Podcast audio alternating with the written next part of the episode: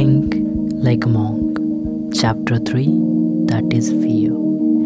Fear does not prevent death, it prevents life. Hey everyone, hope you all are doing awesome, amazing, fantastic, and whatever you can say that.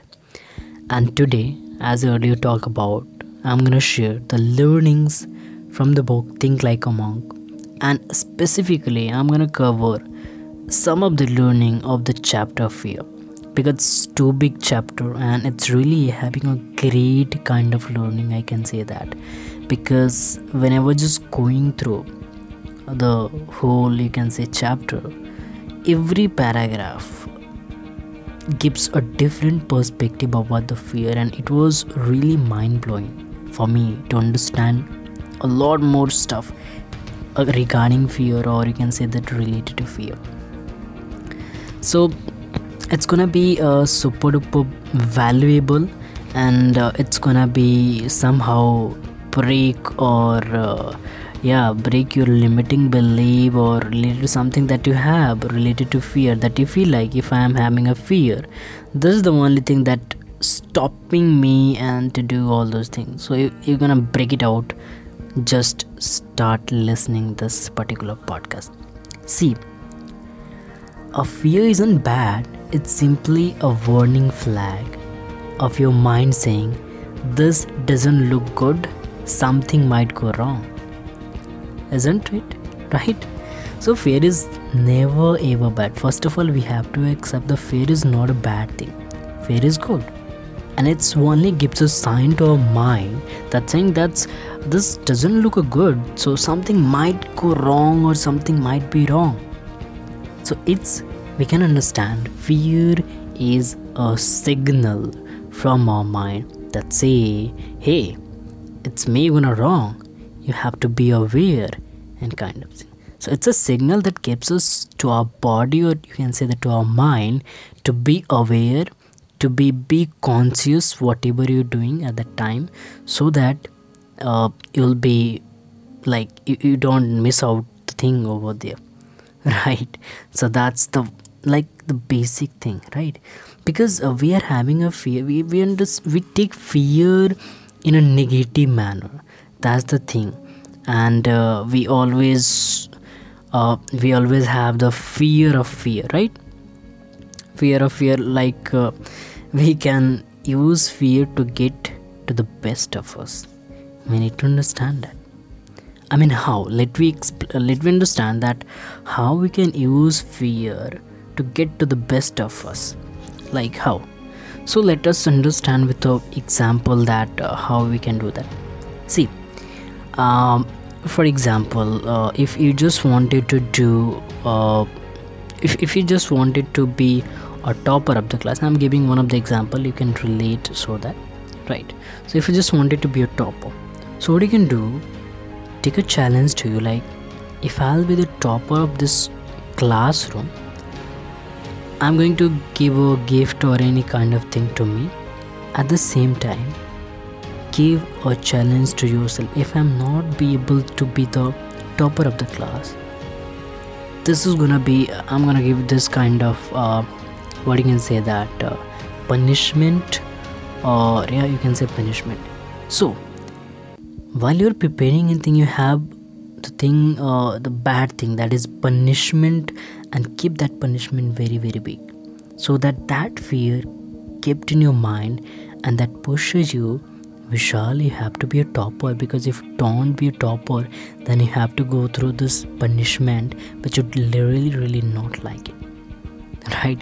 That's how you give it to be your best uh, to yourself. So take it in a that way and uh, like the the first thing we need to realize about uh, fear is I, I already have talked about from the book that uh, it is a signal to our mind to understand it might be something goes wrong right? So in order to change uh, like this kind of thing related to fear or anything that we have our limiting belief related to fear uh, we need to accept fear as it is right?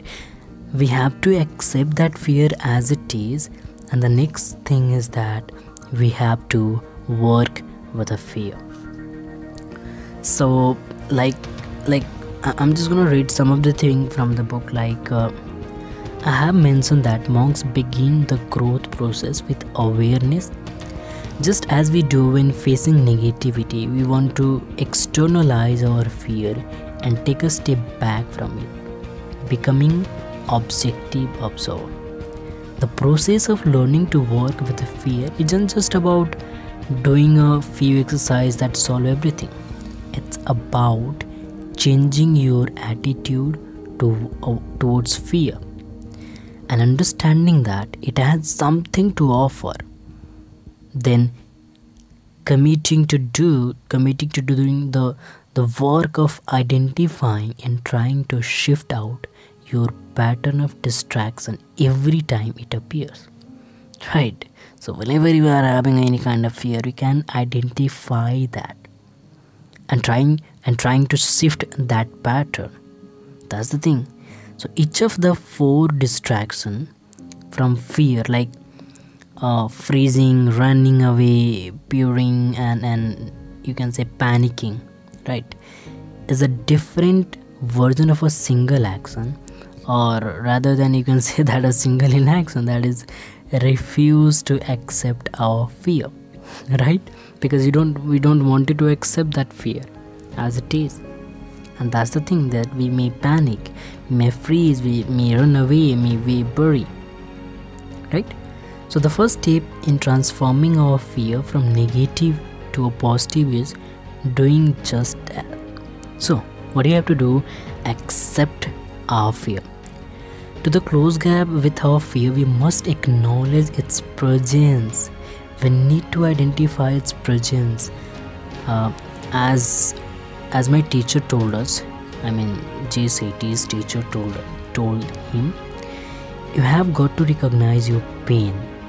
We were, we were still seated he told us to take deep breath and silently say i see you to your pain that was first acknowledgement to our relationship with the fear to breathe in and repeat, I see you, my pain, I see you, my fear. And as we breathe out, we said, What do we say? we said, I see you and I'm here with you. That's the great line. I see you and I'm here for you.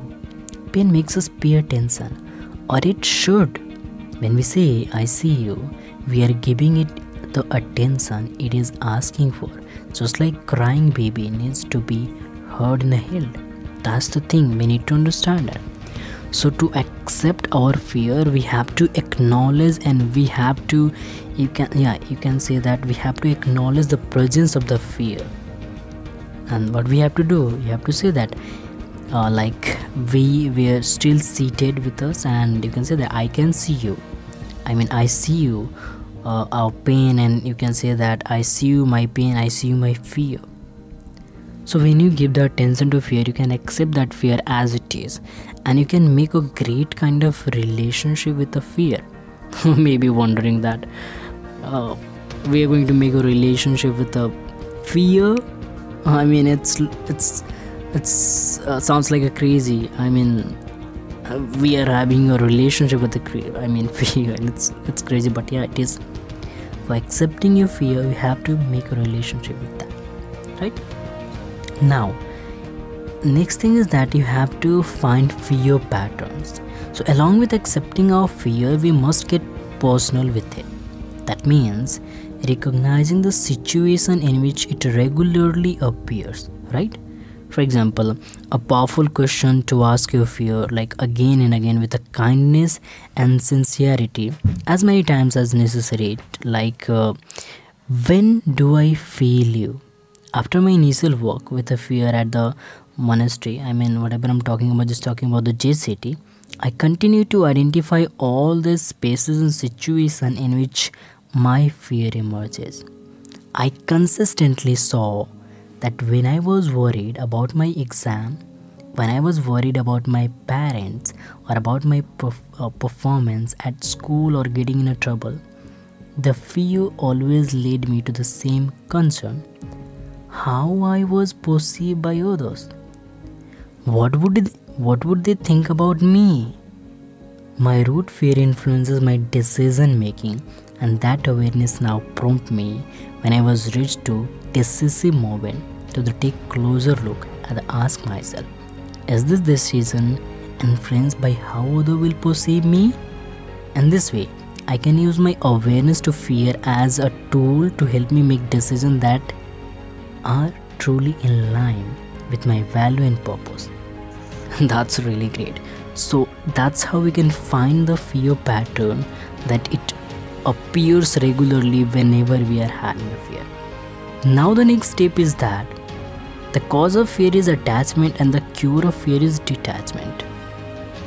But I think when start talking about that, it's gonna be so deep and it's gonna be a little longer podcast so i'm not gonna talk about this and uh, but yeah i'll still i just wanted to say a little bit about that here detachment doesn't mean that you have to be Uh, you have to leave your home you have to be away from your family member you have to be away from like the social people and all those things no here the detachment means you don't have to be I mean, you don't have to accept. Ex- I'm sorry, you don't have to expect anything from people. You just have to give, give, give. Don't ask.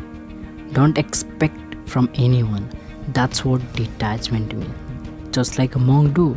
They don't expect anyone uh, for for giving, like for for you can say asking to give something to him.